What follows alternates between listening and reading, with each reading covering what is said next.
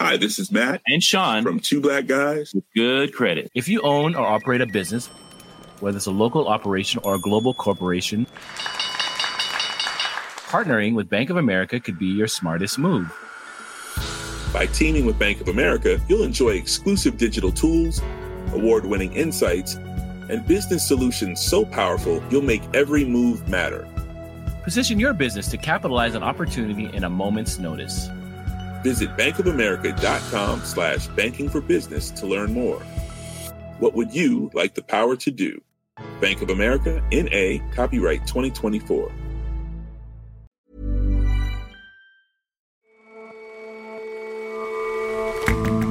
Hello, and welcome to The Intelligence from The Economist. I'm your host, Ore Ogunbiyi. Every weekday, we provide a fresh perspective on the events shaping your world.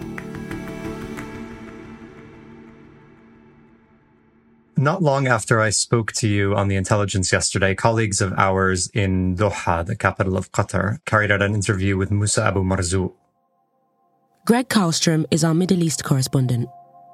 Abu Marzouk is a senior political leader within Hamas. The group has both political and military leaders. It also has officials who are based inside of Gaza and those who are based outside of Gaza. He's in the latter camp. He's a political leader who has been based for a long time in Cairo and, and is one of the political officials who deals with the outside world for Hamas. On the morning of October 7th, Hamas fired more than 2,000 rockets at Israel, and then it was quickly discovered that that barrage was cover for a much bigger ground operation. Hundreds of Hamas militants cut through the border fence separating Gaza and Israel. They fanned out to cities and towns in southern Israel and they began killing Israelis and taking hostages.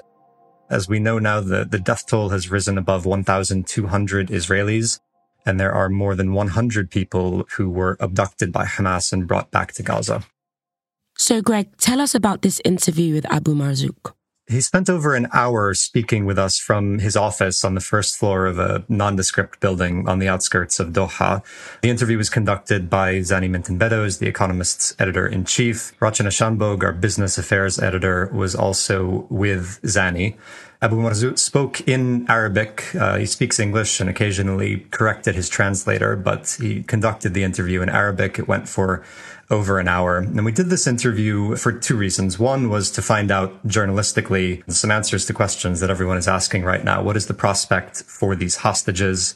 What were Hamas's motives in carrying out this attack? What sort of coordination did it have with countries like Iran? But also because we wanted to challenge the group on the atrocities that it committed in Israel on October 7th, the images of which have been emerging for the past few days. That was the first thing we asked about, and we've decided to leave this opening clip long so you can hear the full back and forth.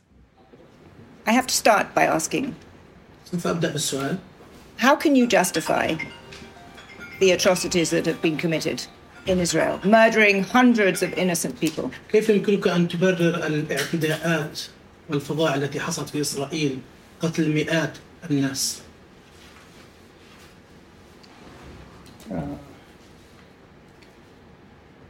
بالتأكيد جنود القسام راعوا كل القوانين الدولية والأعراف فيما يتعلق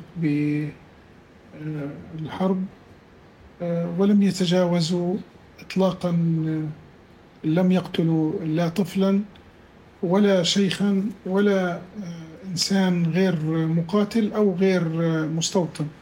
إحنا عندنا مشكله في فلسطين ليست ككل الحروب الذين يقاتلون الفلسطينيون هم من الجنود ومن المستوطنين. For sure, for sure, Al-Qassam fighters did not commit any atrocities. They were committed to the international and moral laws. They were fighting against settlers and uh, soldiers. I'm sorry, that is manifestly not true. هذا ليس صحيحا. The scenes from the music festival, the greatest loss of Jewish life in a mass murder since the Holocaust. المشاهد من مهرجان الموسيقى هي الأخ الخسائر الأكبر في صفوف اليهود منذ الهولوكوست. لا هم كم من من هؤلاء المحتفلين الموسيقيين والذين آه، لم يكن آه، آه، أثناء الحفل الهجوم آه، الذي باغت الإسرائيليين في الصباح وإنما كان في على المستوطنات كان هناك خمسين موقع هاجمهم القسام آه، وكان بالصدفة بعض ال- آه، بعض المحتفلين لكن هؤلاء ليسوا هم الجسم الأكبر وليسوا هم آه، من كانوا مستهدفين The main target was 50 military posts, and the festive music festival was by coincidence. Maybe those those uh, uh, uh, were bypassers uh, to the uh, festival of music. How can it be bypassers when they were together in their hundreds and they were clearly attacked? They were not randomly, you could not have confused them with anything other than innocent civilians. I'm sorry, that's not credible. كيف يمكن آه، أن تقول بأنهم آه، كانوا مجرد آه، مارين المهرجان الموسيقي واضح بأنهم مدنيون أبرياء أنا آسف لكن لا أستطيع آه، أن أصدق هذا هم لم يكونوا في حفلة موسيقية حينما جرى القتال They were not in a music festival when the battle was هم كانوا. في فترة الراحة They were أو in في النوم. rest mode or maybe sleeping مثلهم مثل الجنود الذين تم قتلهم أيضا like, في the, المواقع like the soldiers who have been killed in their military posts. وبالتأكيد هم اعتبروهم من المستوطنين ولم يعتبروهم لأنهم سائحين And of course, uh, they were considered by fighters as settlers, not as tourists. آه، وباختصار لو كانوا يعرفون بأن هؤلاء ليسوا آه، مستوطنين أو إسرائيليين جنود لم يكونوا ليقتلوهم In a nutshell, if they were knew that those are tourists, not settlers or Israeli soldiers, they will not kill them. ولذلك نحن نتحدى That's why we challenge. آه، إذا كان هناك طفل واحد قتله القسام في هذه المعركة. There's a one child who have been killed by Qassam fighters. ما بين أكثر من ألف قتلوا في هذه المعركة من الإسرائيليين. Among the 1,000 who have been killed uh, from the Israelis. لن تجد طفلا واحدا. You will not find a single child. أما بالنسبة للإسرائيليين. But regarding the Israelis. هناك العشرات. من الأطفال الذين تم قتلهم بالقصف الإسرائيلي. Who have been tens of those uh, of, ch- of Israeli children were being killed by the Israeli strikes on Gaza. So you are saying that no Israeli children were killed by the Palestinian fighters? for sure Greg, what's your reaction to what you've heard there? The idea that this attack was focused on military targets or that no civilians were killed, that is very clearly not true. We have seen all sorts of horrific images emerge over the past few days from kibbutzim like Kfar Aza and Be'eri, where we understand that militants went door to door killing people in their houses. We've seen videos from that music festival where more than 200 partygoers were murdered. We know that there are women and children among the dead. And, and this is all documented by overwhelming and incontrovertible evidence. So Hamas, not even attempting to justify what it did, it's, it's not even admitting what it did. There are many, many people around the world, including people who are sympathetic to the Palestinian cause, who think that these scenes of carnage in Israel over the past few days have done real damage to the Palestinian cause. And we asked Abu Marzouk about that and about what it was he was trying to achieve, what it was Hamas was trying to achieve, and whether this was in fact counterproductive to their goals. Could you explain to me what you were trying to achieve? How could this possibly further the Palestinian situation? آه، أن سيطر اليمين الإسرائيلي على الحكومة الإسرائيلية We are facing on daily basis continuously a lots of aggressions, especially after the far right has controlled the Israeli government. They want to dissolve the conflict upon four questions. Upon the Aqsa Mosque and they want to convert it to a synagogue. Accordingly, they are displacing Palestinians there and destroying their homes in Jerusalem, confiscating lands and building settlements over it. They want Jerusalem to be solely for the Israelis, and it's against the will of the international community. And they want to dissolve the conflict in the West Bank لتصبح هي أرض إسرائيل to, to turn it as, as a land of Israel. That's why they want to increase the number of settlers to 1 million settlers. They want also to dissolve the conflict in the future of Palestinians. That's why Netanyahu said it crystal clear that the Palestinians should not dream on their state. Doesn't this kind of violence, this kind of massacre, close all the doors makes it less likely that you achieve your goals. On the contrary, all the doors were closed, and this is the thing which will open a door. We know uh, very well that uh, this political solution is the way to achieve all the people in this region their rights, but unfortunately, this is the only door we have. We have we've been forcibly to knock. Greg Abu Marzouk mentioned the Al Aqsa Mosque Remind us of its significance. Al Aqsa is the third holiest site in Islam behind only the cities of Mecca and Medina in Saudi Arabia. And it's always been a flashpoint in the Israeli Palestinian conflict. It's something that's important not only for uh, Islam, but also for Palestinian national identity. There have been wars and uprisings that started because of incidents at the compound. Uh, Israeli police raids on the mosque, for example, or uh, Israeli efforts to tighten security measures around the mosque. These things have caused major confrontations in the past, but there haven't been any major disturbances at the mosque in recent days.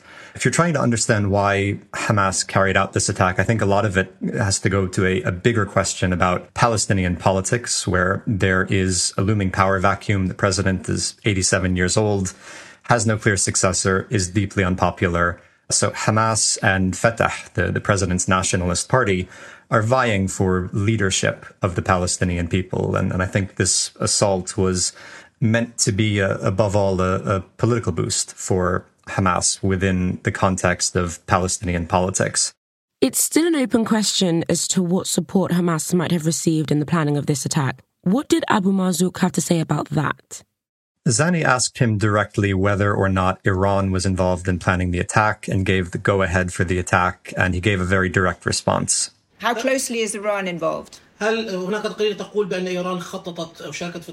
has no relation with this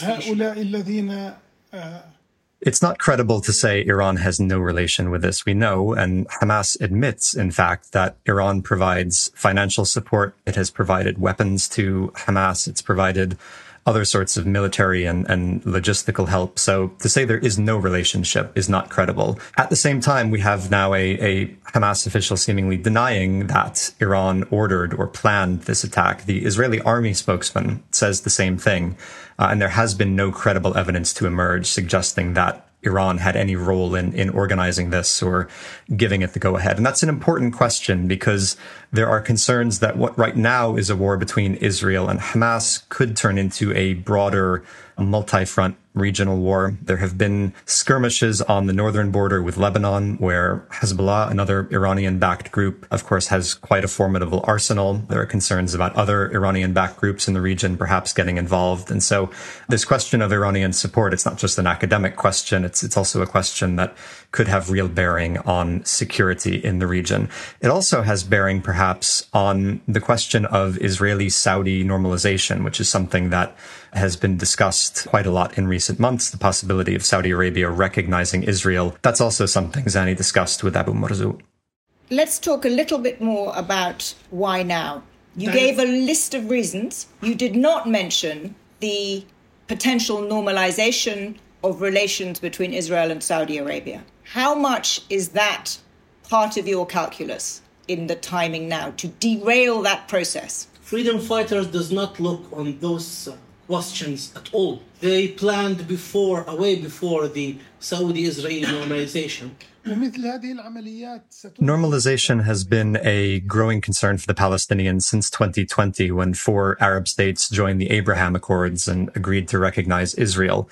Of course, the Palestinian cause has long been seen as a pan-Arab cause that united countries across the region. And there is a feeling that a growing number of Arab countries, at least their leadership, if not their peoples, no longer want to be a part of that cause and, and want to abandon the Palestinians and throw in their support with Israel. And that's something that has been a concern for Hamas, but also for a great many Palestinians. And I think this is likely to not derail the prospect of Israeli Saudi normalization, but certainly delay it. We're going to see as Israel carries out airstrikes in Gaza now and, and prepares for a ground invasion, probably weeks, if not months, of very bloody, violent scenes of devastation in Gaza. And that is not going to be a backdrop that the Saudis would want to have to normalizing relations with Israel. Greg, one of the major concerns right now is the safety of the Israeli hostages. Do we know what Hamas might demand in exchange for their safe return? First, Zanny directly asked whether or not Hamas plans to keep the hostages safe. The group has threatened to start killing hostages in retaliation for Israeli airstrikes if those airstrikes are conducted without warning to civilians living in buildings. Our religion, our morals uh, ordered us to keep the lives of those. But just to be clear, on your side, you are categorically saying you will not kill the Israelis who are your hostages in Gaza. بالتأكيد For sure, no. You called them prisoners of war. أنت دعيتهم These أسرى are, حرب. among them are many Israeli civilians. هناك These are العديد not منهم. combatants. هناك العديد منهم أسرى مدنيون Why do you ليسوا not release مقاتلين. the civilians? لماذا لا تطلق? It's too early to talk about this issue. We can't differentiate between combatants and civilians yet.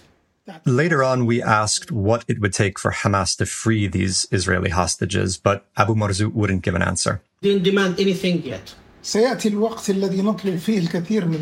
proper time will come when we will ask lots of demands. We will achieve all our goals. So Hamas claims it won't harm hostages. However, Zanny kept pressing about whether or not they would intentionally harm civilians in general. I hear you saying the state of Israel is a Western project, has no right to exist. I hear you refusing to acknowledge that you have killed hundreds of innocent civilians. And I ask myself, how can this situation possibly get better?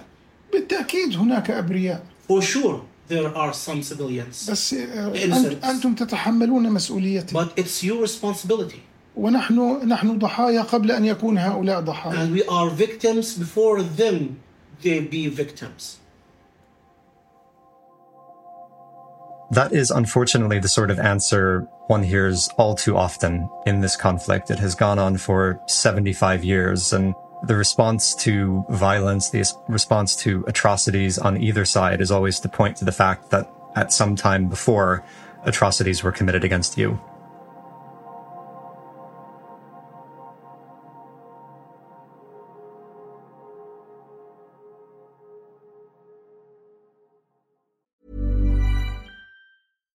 Hi, this is Janice Torres from Yo Quiero Dinero. From a local business to a global corporation, partnering with Bank of America gives your operation access to exclusive digital tools, award winning insights, and business solutions so powerful you'll make every move matter. Visit bankofamerica.com slash banking for business to learn more. What would you like the power to do? Bank of America NA, copyright 2024.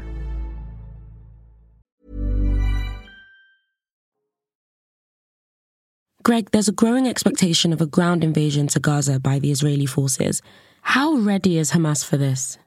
The Israeli army has mobilized 300,000 reservists and it has spent days moving military equipment into position near the border with Gaza. And it looks like the army is preparing for prolonged urban combat, which is going to be devastating for both sides. The, the casualty count will be high for the Israeli army, but the numbers will be much, much higher for Palestinians in Gaza living in a place that offers no safe haven, offers nowhere to go. It's very difficult to leave Gaza if you wanted to flee, and it's very difficult to find somewhere that is safe in this densely populated territory. And so there is a real mood of fear amongst Palestinians in Gaza uh, about what is coming. Zanny, our editor in chief, spoke to Moussa Abu Marzouk about exactly this. There are preparations being made for an Israeli ground invasion. How will you react to that? سيف سوف ما هي تكون ردة فعلكم؟ هذا ما ننتظره We're actually waiting for that because we can't confront the American fighter jets from the skies. We don't have the capabilities to confront those jets, but we have tough men on the ground. They will confront any threat. وهم تعلموا درس في The rhetoric from the Israeli army over the past few days is that they are preparing to go in and remove Hamas from power to uproot the group. That is something that is much easier said than done, as Israel learned during its occupation of Lebanon in the 1980s, as America learned in Afghanistan. It is very difficult to destroy a group like this when it is in power. The rhetoric from Hamas, meanwhile, continues to be very hardline rhetoric. They do not believe that Israel has the right to exist, and they have a complete unwillingness to compromise. Just to be clear, Yeah, you well, and your Hamas's goal, you do not recognize the state of Israel's right to exist. Uh, uh, هدف Correct. حماس لا لا, لا تعترف بحق وجود اسرائيل ليس كذلك Sure, they have no right to So, exist. from that goal, how can you possibly expect peace? Why do you insist on not allowing the existence or not wanting the existence of the state of Israel when that is makes it impossible for any progress to be made? That's why you are a terrorist organization. That's why you are seen as what you are being terrorists and not as potential partners. we uh, gave a chance and we agreed upon what the world had been recognized with the accords with the Palestinian Authority. And we, we knew uh, before and forecasted that this process will be failed. But we agreed upon a state in the West Bank and the Gaza Strip. And we issued a political memorandum talking about that. But you didn't give a chance for Palestinians to create their state as side by side by the, with the Israelis. The failure of the Oslo Accords is lamentable. But in the world of today, the only progress is a progress that, first of all, recognizes the state of Israel's right to exist. And secondly, is progress towards peaceful coexistence. Have you given up on a two state solution completely? هل تخليتم تماما عن حل الدولتين؟ And if you have, what is the way forward for you? Well, It is the- clearly impossible that you will eliminate the state of Israel. لا ليس مستحيل No, it's not impossible. بل بالعكس On the contrary, هو الأقرب من إنشاء دولة فلسطينية إلى جانب دولة إسرائيل it's the nearest way to achieve a Palestinian state. Why do you think the state of Israel has no right to exist? لماذا تعتقد بأن إسرائيل ليس لديها الحق في الوجود؟ لأن بلادهم ليست فلسطين Because the, their country is not Palestine. Their land is not وفلسطين Palestine. للفلسطينيين Palestine belongs to the Palestinians. And you don't care فقط- how many فقط- Palestinians are killed in the process of you pursuing this dream. Of course, freedom is more valuable than my life. Dignity is more valuable than life. الوطن أهم من الحياة The homeland is more than, important more than life. Many people would listen to that and say those are the words of a fanatic. كل واحد حر فيما يعتقد بقى It's لكن up to them what they are thinking لكن about. لا أبحث إلا عن الحرية والعدالة وال... Greg, what can we learn from this interview? Let me answer that with a story from another interview. I met several years ago with Mahmoud Zahar, who's one of the founding members of Hamas. We met in his house in Gaza, and he was trying to explain to me the difference between life in Gaza under Hamas and life in the West Bank under the Palestinian Authority. And he said, you know, we see every week these violations in the West Bank. We see Israeli checkpoints.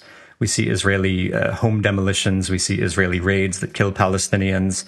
He said, here in Gaza, since Hamas took power in 2007, there are no checkpoints, there are no home demolitions, there are no raids. Now, we were doing this interview in his house, which had been rebuilt several years before because it was destroyed in an Israeli airstrike during the 2014 war. And he was sitting on the sofa beneath a portrait of his son, who was killed in 2008 by the Israeli army. There's this belief within Hamas, certainly within the leadership of Hamas, they think that they have liberated Gaza from Israeli control. They think that they are inflicting grave damage on Israel and that there is some imminent victory. And it doesn't matter how long life goes on and how miserable conditions get in Gaza. They hold to this belief that victory is coming. Do you consider this to have been a victory? هل تعتبر هذا نصرا؟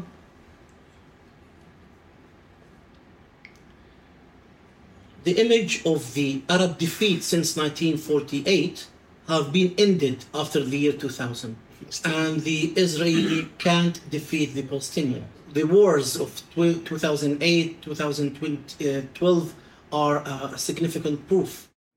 You can point to those recent wars and say they are proof that Israel can't defeat the Palestinians, but you can also point to them as proof that the Palestinians can't defeat Israel and that Israel is capable of inflicting vastly more damage on the Palestinians than the other way around. And this is always the depressing and infuriating thing about speaking with officials from Hamas is they hold to this idea, despite all evidence to the contrary, that military force will end the occupation, will liberate the Palestinians. It hasn't done that. And, and really all it has done, certainly in Gaza over the past decade and a half, is bring misery on the two million people who live there. There's a telling moment at the end of that interview, which gets at just this paradox of asking for peace through violent means.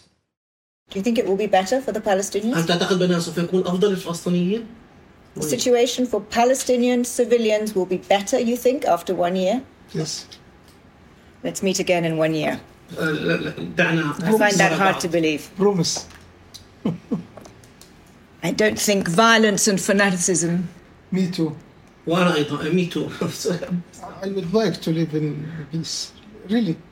Really? I find that hard to believe listening to you. Really, really, but but maybe to get the peace I have to fight.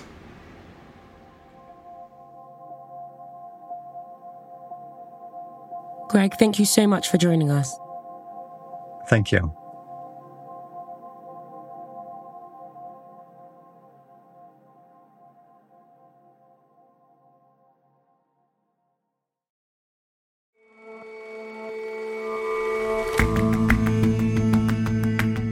That's all for this episode of The Intelligence. We're launching a new subscription, Economist Podcast Plus, on October 24th. Thanks to the thousands of you who have already signed up. If you haven't yet, but would like to keep enjoying our full suite of podcasts, including our specialist weekly shows and our upcoming new ones, join us. It's half price until October 17th, just $2 a month. Follow the link in our show notes or search Economist Podcast Plus online to find out more. And we'll see you back here tomorrow.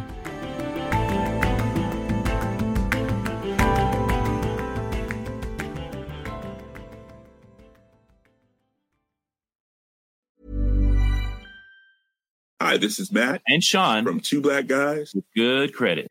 From a local business to a global corporation.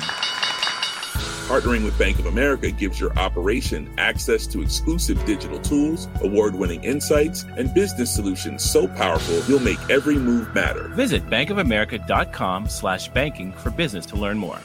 What would you like the power to do? Bank of America, NA, copyright 2024.